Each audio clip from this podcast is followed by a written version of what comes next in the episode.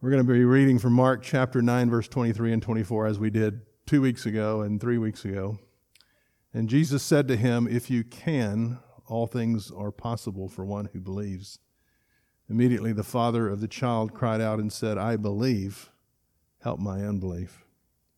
So, Father, we just ask you, Lord, to help us to understand in the process that's going on in all of us, all of us who believe in you the process that's going on, and, and Lord, at least a desire in our heart to move in the direction of greater faith.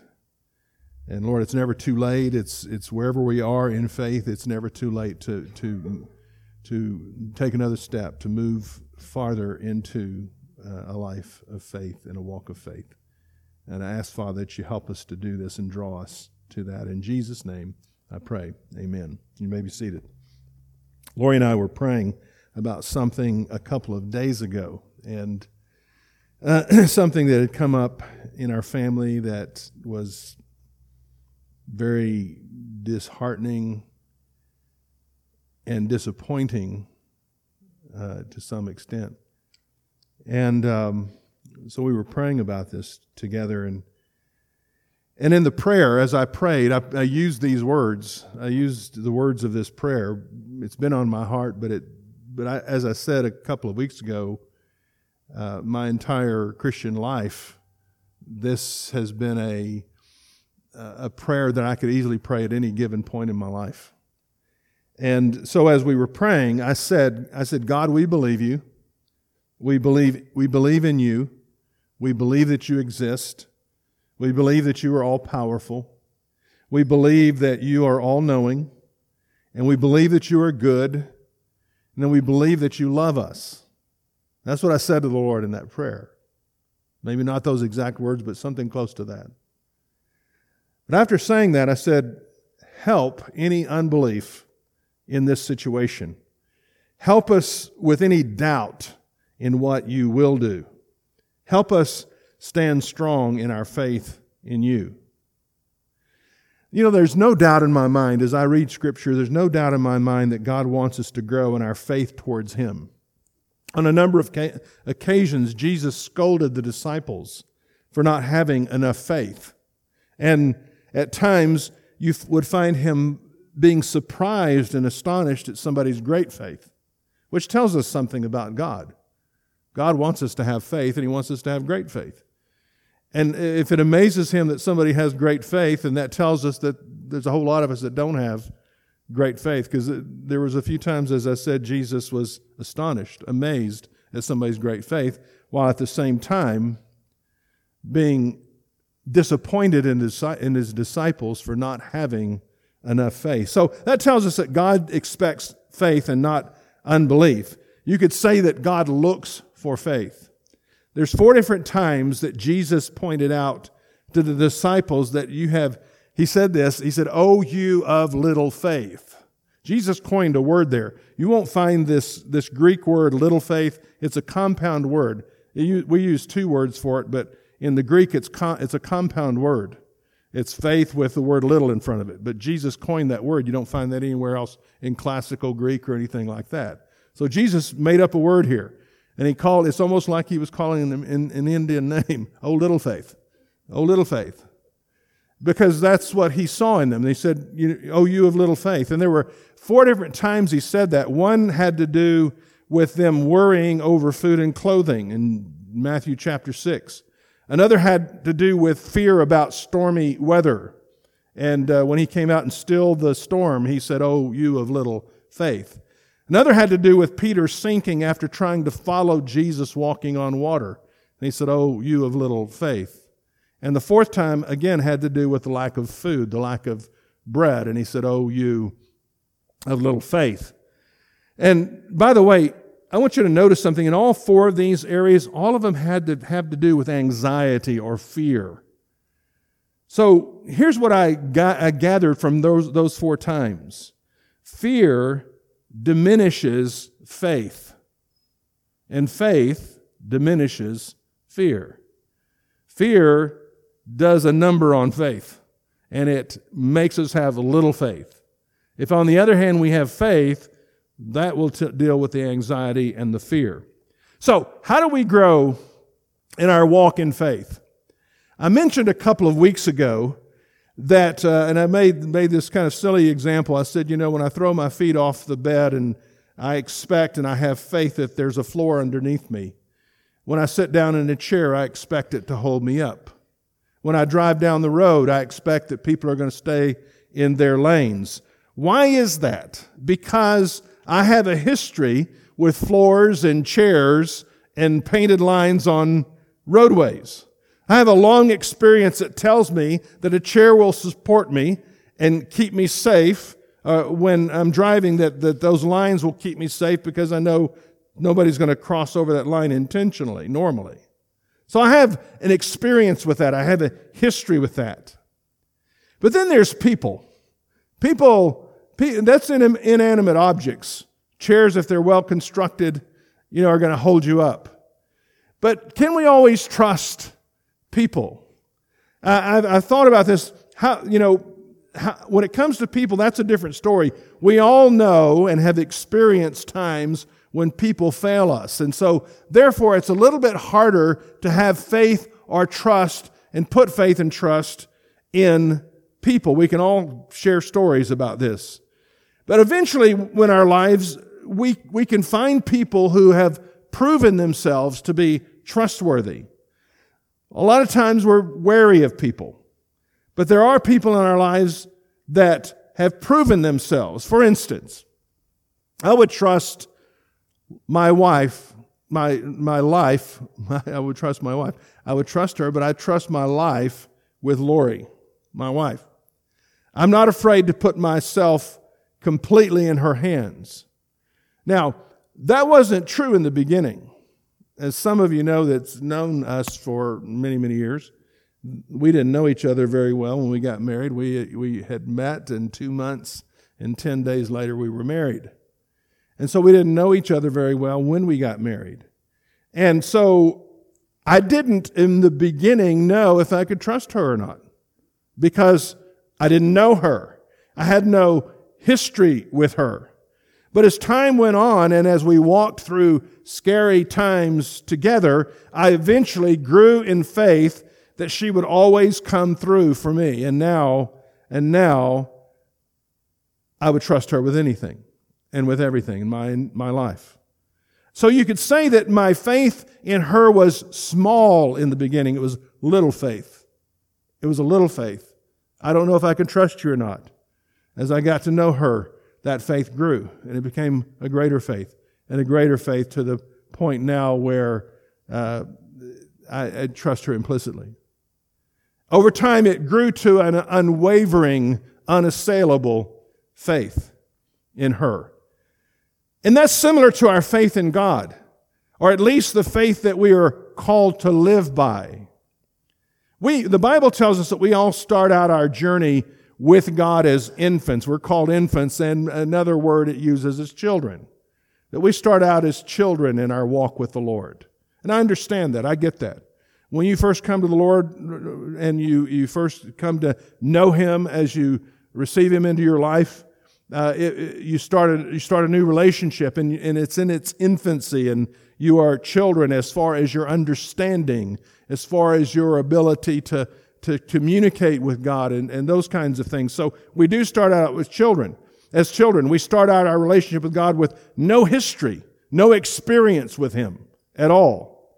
But the more we walk with Him over time, the more we experience His goodness and, as we sang this morning, His faithfulness, that He's always faithful to us. And as we walk with Him, He's always faithful to us. As we experience His goodness and wisdom, our faith begins to grow. John describes in his first epistle three phases of the Christian life. This, is, I think this is going to be three slides, Stephen. I am writing to you, John says, little children. This is 1 John chapter 2. I am writing to you, little children, because your sins are forgiven for his name's sake. I'm writing to you, fathers, because you know him who is from the beginning. I'm writing to you, young men, because you have overcome the evil one. I write to you, children, because you know the Father. I write to you, fathers, because you know him who is from the beginning. I write to you, young men, because you are strong, and the word of God abides in you, and you've overcome the evil one. I've always been fascinated by this passage. I've thought about it for decades, you know, my younger days, my late teens, early 20s, as I began to just began to love the scripture and began to read. And I was, I've always been fascinated by this. I, I've seen basically three phases of the Christian life. We start out as infants, as children with God in our walk with Him. And then we grow and we get to know more and we get to know more of Him and we get into the Bible, we get into the Word of God and we start reading and we start getting strong. And the Bible describes the second phase as the young man phase where we are strong and we overcome the wicked one and we know the Word of God and that sort of thing. And then there's the father stage. And as I looked at these, I, I, admit I was a bit confused over the decades because I had, I had experienced the children phase. I knew that. I knew the infancy of that. I knew, I knew that in the beginning of my relationship with God, I didn't know a whole lot. I was learning. Just like you watched little, little, you know, Claire turn one yesterday. And it's fun to watch the grandchildren and our children as well, but we have more time to pay attention to the grandchildren. But as we watch the grandchildren, we watch them be, change and grow and mature and learn. And they're just learning, and you know, they're just taking everything in and learning, and that's the ch- children stage. And I had walked through that in my Christian life, so I understood that phase. I, I, I got that. As I grew older and I began to have a love for God's Word and began to pour myself into the Word and let the Word pour itself into me, uh, I, I, felt the strength of, of the young man stage. I felt the strength of, of being able to war against the enemy of my soul, that sort of thing. And that's what these verses describe the young man phase. I didn't understand the father stage so much, and especially because I was a bit confused because it described the children's phase as uh, I write unto you children because you uh, go back, back one. I think the second slide. I'm writing to you. I write to you. Yeah, no, no. I think you were at the right place. Right in the middle there. I write to you children because you know the Father. And I write to you fathers because you know him who is from the beginning. And I was a bit confused about that because I thought, okay, what does that mean? I write to you children because you know the Father. You've come to know him. You, you've met him. You, you begin to have a, an experience with him. And then the, the last stage, the fatherly stage, it's like you're, you've gone full circle. I write unto you fathers because you know him. I write unto you children because you know him. I write to you fathers because you know him. And I always was confused about that. I thought, that's, does that mean we revert to our childhood? What does that mean? And I didn't understand it until, until I became, came, into that third phase when I felt like I had moved from being a young man, spiritual young man, to the fatherly stage of Christian life. And I realized, and, I, and I've said this before to you, and, and maybe this will help you understand it. I used to think the more I understood this, the more I would know and understand Him. And as I began to walk with the Lord, I realized that it was the more I knew Him and understood Him, the more I understood this. And there was something that happened in my life at some point where it became more about less of, less of me trying to get as much of God out of here as I could, but getting as much of God that I knew and I walked with on a daily basis and give me the understanding to know this better. So it has to do with a, with a, I think what John is saying here is that you come to that point in your life where your walk with God is such an intimate walk You've walked with Him long enough. You have a history with Him. You have an experience with Him. You have an intimacy with Him that you hear Him, you know Him, you feel Him, you experience Him because you have a history of that. And, and, and it's, it's almost like Lori and I used to freak our kids out because, you know, they, we, would, we could finish each other's sentences. I remember sitting at, at and it, it surprised me that night, I have to admit. We were sitting at dinner one night and I said, I said, Lori, you know that person and and the conversation was not about this at all, just some random thought that came to me. I said, You know that person. And she said the name, and I thought, Wow, how'd you know that? Well, we've walked with, with, with, with each other so, for so long that we know each other inside and out.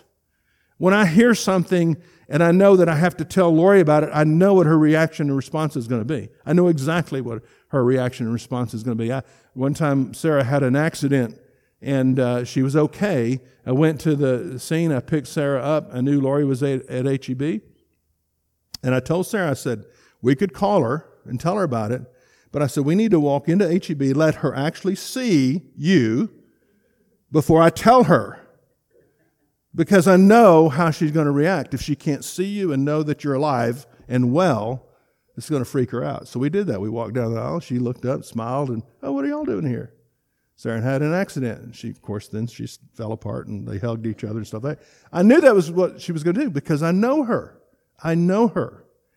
And we can know God in that way, such a way that as we walk with Him and we know Him, and I think as we go into that phase of that fatherhood that we know God, we've walked with Him. I think that's why it comes back to I write to you, fathers, because I want to. I think the Holman Christian Standard Bible says I write to you, uh, fathers, because you have known Him. You have known Him who is from the beginning. That there's been that sweet walk with God for many, many years. So you can come to know someone so intimately, and that's where the trust and the faith comes in. David suggested in Psalm chapter 34, verse 8, Oh, taste and see that the Lord is good. Experience God. Experience God. You know, I've looked at things before and think, that's my iPad. I think it thought I said Siri. Anyway, I thought I had turned that off. but we can I can look at things sometimes and think, I don't know if I I don't know that I will like that. Food I've never eaten before. I don't know that I will like that when I just look at it. But, you know, somebody will say, taste it. You know, we do that with kids. Taste it. We know you'll like this if you'll just taste it. And God is saying, look, just taste, just experience me. Oh, taste and see that the Lord is good and you'll see that he is good and you'll see that he is good and you, again and again you'll see that he is good and you'll know that he is good and you'll experience his goodness. And as you experience his goodness over and over and over and over and over again throughout your life you come to know that the lord is good and you don't have to you don't have to try it anymore. You know that god is good. You'll see his goodness. The book of malachi god says prove me and see prove and see if i will not do this Paul mentioned his history with God as something that helped him trust in his future with God. You understand what I'm saying? Paul said his history with God was something that helped him trust in his future with God. Here's what he said. I think this is three slides as well. For we do not want you to be unaware, brothers, of the affliction we experienced in Asia. For we were so utterly burdened. I want you to pause before you go to the next one. We were so utterly burdened beyond our strength that we despaired of life itself. Paul says two things here. He says we were utterly burdened. We were weighed down. Have you ever felt that way? Just weighed down by the circumstances of life. You know, something's pressing down on you and just feel that oppression. We were so utterly burdened beyond our strength that we despaired. And you get to the point where you despair. You think, you throw your hands up and think, this is it. It's, it's, it's done. Now, he goes on and he says, Indeed, we felt that we had received the sentence of death.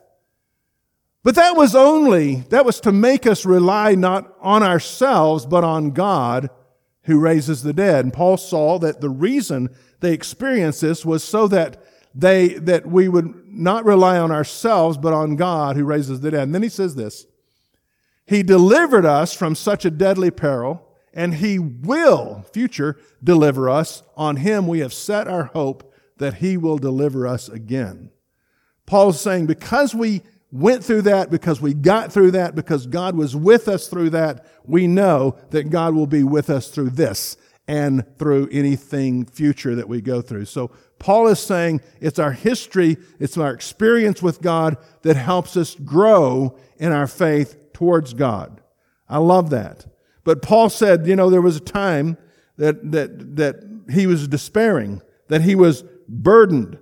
During this moment, sometimes when we're right in the middle of it, we don't know what's going to happen. We are burdened and even despaired. And we ask ourselves, will we come through this? So in, in, in other words, Paul had to look backwards to understand the purpose of this. Go back um, to the previous slide. Indeed, we felt that we had received the sentence of death, but that was to make us rely not on ourselves, but on God. Now, I'm, I'm thinking here, Paul isn't thinking that while he's going through it. I think Paul's talking about, about it after the fact. I get it now. I get why we had to go through that. We had to go through that. Now, now that I look back, we had to go through that so that God will put us in a place where we have no one else to depend on but Him. And so we, we understand now that God was making us rely not on ourselves, but on God. Here's what I'm, here's what, what I'm saying here. Sometimes we don't understand what's going on at the time. Sometimes when we're walking through something, we don't understand the purpose of God as we're walking through it. And that's where the trust has to take root. That's where we have to trust is when we're right in the middle of something. We don't know what's going on. We don't understand it. We don't understand the purpose of God. We don't know what God's doing here. And so at that moment, we have to at least plant a seed of trust or faith there, a little, even if it's a little, little faith. That's where the trust begins to take root. Because we don't know, but He does. And it often takes a backward look to discover the hand of God and the wisdom of God in the situation. As the saying goes, you may have heard this saying before. It's not from the Bible, it's just some, something somebody came up with. But I think it's true and I think it is scriptural. I think the Bible does talk about this. Paul's talking about it here. That life is lived forward but understood backwards. Life is lived forward, but sometimes we don't understand until we look back. Oh, that's why that happened. That's why we went through that. But when you're in the midst of a difficult circumstances, when things are not so clear, you know, something occurred to me yesterday I'd never thought of before.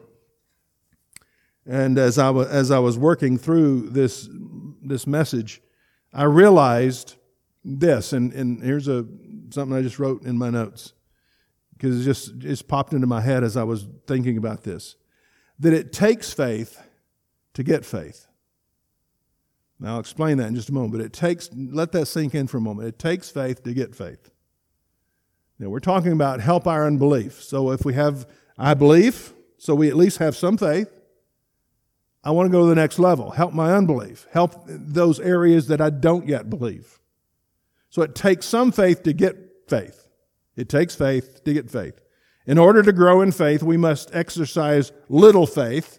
And so here's, here's my explanation. This is what I thought, and I shared this verse a, a couple of weeks ago, I think, yeah, two weeks ago. Romans chapter 1, verse 17.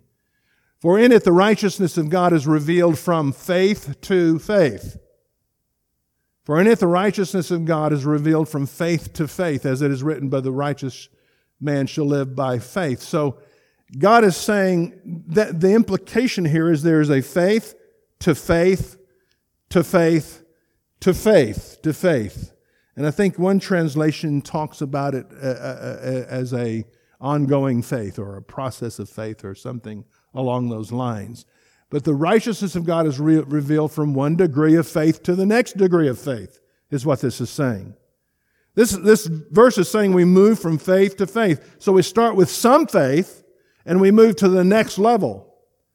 And, and when, so when you're walking through a tough time, you have, you must believe in all the things that I mentioned earlier. My prayer, Lori, as, as I prayed with my wife.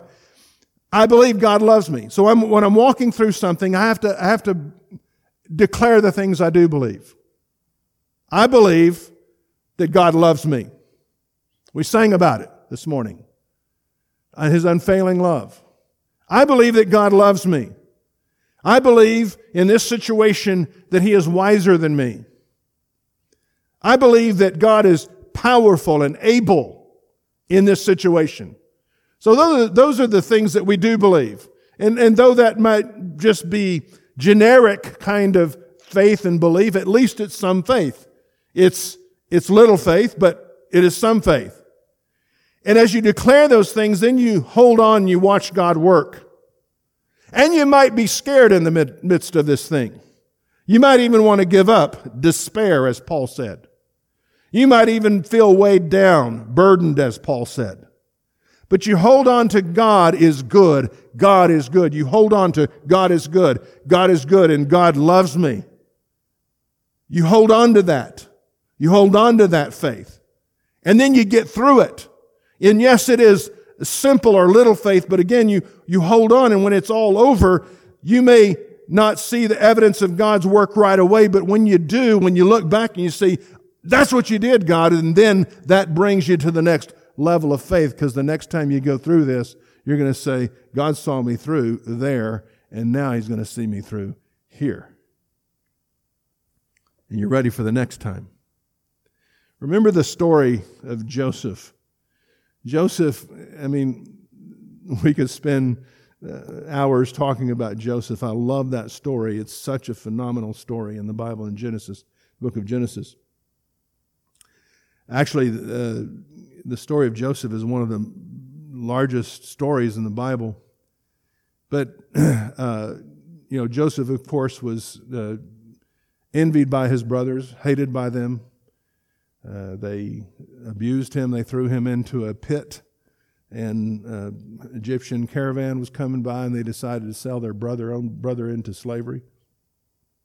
And when he got into Egypt as a slave, he was falsely accused, thrown into prison, and uh, forgotten, and so forth.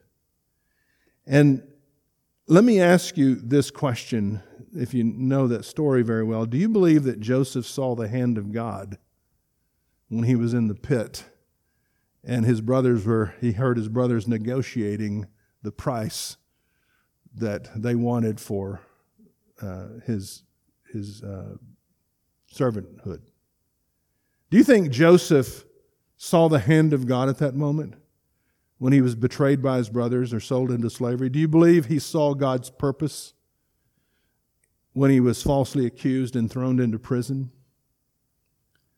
In the midst of our difficulties, sometimes it's hard to have faith at that moment.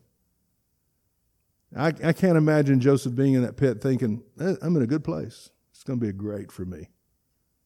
I can't imagine anybody thinking that as, as, as wonderful as, as we think these characters of God, characters in the Bible are, the Bible says that it gives, shares our, their weaknesses with us. We know that the father of faith, Abraham, had doubts. So we know that, that those that are commended by the Bible, God allows us to see their flaws and their, and their warts and all those kinds of things. And I, I can't imagine, and, and the, even the Bible talks about Elijah being the great prophet, said he was a man just like we are. So they experienced the same kinds of feelings we did. I can't imagine Joseph being in that in that pit or in prison and think, I can't imagine a better place for me to be right now. He's got to be wondering. He's got to be feeling the burden and the and the despair that Paul talks about. But he walks with God. And years later, now that he can look back and see the faithfulness of God, see the hand of God, see what God was doing, see the purposes of God. There's a Hebrew word that, that Joseph uses, the weaving of God, how God was weaving this situation. This is what he says to his brothers. I'm going to use three verses here. Joseph says this to his brothers when they're reunited. And now, speaking to his brothers, don't be distressed or angry with yourselves because you sold me here for God sent me before you to preserve life. And then he says again to them, And God sent me before you to preserve for you a remnant on earth and to keep alive for you many survivors. And finally, in chapter 50, and as for you, brothers, you meant evil against me, but God meant it for good to bring it about that many people should be kept alive as they are today. Joseph was able to look back and see God was faithful. I didn't feel so I didn't feel like it in the moment, in the midst of that circumstance, but God was faithful. I was thinking about this yesterday. I wondered, I wonder what Joseph might have thought the day before he was re- reunited with his brothers. This was, this was a fluke. Well, it was God. But to Joseph, it was like being re- reunited with his brothers was, he didn't expect that. It was just, it happened. Because there was a famine that was going around throughout the world, and, and Joseph's brothers and his father uh, back in the land of Canaan were starving to death. And so the brothers were sent to, because they heard there's, there's, uh, there's plenty to eat, there's bread in Egypt. And so Jacob sends his brothers, uh, his sons, Joseph's brothers, to, to Egypt, which meant they had to come before Joseph, who was now at the, the right hand of Pharaoh and was the one responsible for the prosperity of Egypt. So, in thinking about this, I wondered yesterday what Joseph might have thought the, the day before he was re- reunited with his brothers. Think about this for a moment. If someone were to ask Joseph, Joseph, if you could go back in time and undo everything you went through, you could, you could have grown up in your father's household with your brothers. You could have grown up knowing your dad and in that happy family, or wasn't very happy, but at least you could have stayed there. Would you change anything? Would you go back and undo all of that? Not be in the pit, not be sold in slavery, not be in prison, and all of that. To alter that would have meant not only his own starvation, but the starvation of his family and much of the rest of the world. To go and undo what had happened. What does God promise us? We sang about it this morning. I'm going to end with this verse here in Romans chapter 8, verse 28. And we know that for those who love God, all things work together for good, for those who are called according to his purpose. We don't see it immediately sometimes. And, and sometimes in the, in the midst of those things, that's when the unbelief rises up and that's when the doubt rises up. But as we walk with God, through time, through decades of walking with God, we come to that place where we trust Him. I remember meeting Andrew Sherman's mother many years ago, and I heard Andrew say this about her many times before I before I met her. She I met her in Nottingham, England, when I went to, with Andrew one time over to England, and you know, being friends with Andrew, I'd heard him talk about his parents on a number of occasions, and I had heard him say this more than once about his mother. He said, I have never heard my mother complain one time. Never. In her entire life. I've never heard her complain. So when I finally got to go to England and I stayed with them in their home one night and got to meet her and, and his dad and um, he said it to me in front of her. He said, I've, I've never heard, his mom was standing there. He said, I've never heard my mother complain. And she said, immediately, she said, How could I complain? Then I would have to admit that he doesn't know how to take care of me. And I thought, this is a life, this is a woman who understands, who has walked with God for so long that she understands that even when the time seems difficult, that God is taking care of her and God is taking care of her future, just like He did with Joseph. He's taking care of her future and the future of her family. And I love that. I love that attitude. That's a woman who's gotten into that third phase father, mother, you know, uh, that motherly, that fatherly stage. I've written it to you, fathers, because you have known him from the beginning. And so that's how we increase faith is that when we go through these times, we at least exercise the little faith that we do have. We say those things. We repeat those things. We say, God, I know that you're able. I know that you're all powerful. I know that you're all knowing. I know that you love me. I know that you have my best interest at heart. I know that you're working out good. I know that all things work together for good for those who are called by God and are called according to his purpose. I know that. And so, Lord, I'm going to stand strong. It may be scary. I may feel burdened. I may feel despair at times, but I'm going to exercise a little bit of faith I do have. And then the next time you face that, you're going to have a little bit more faith. And the next time you face something, you're going to have a little bit more faith. And you're going to go faith to faith to faith to faith. And you're going to live a life of faith and walk by faith as God calls us to do.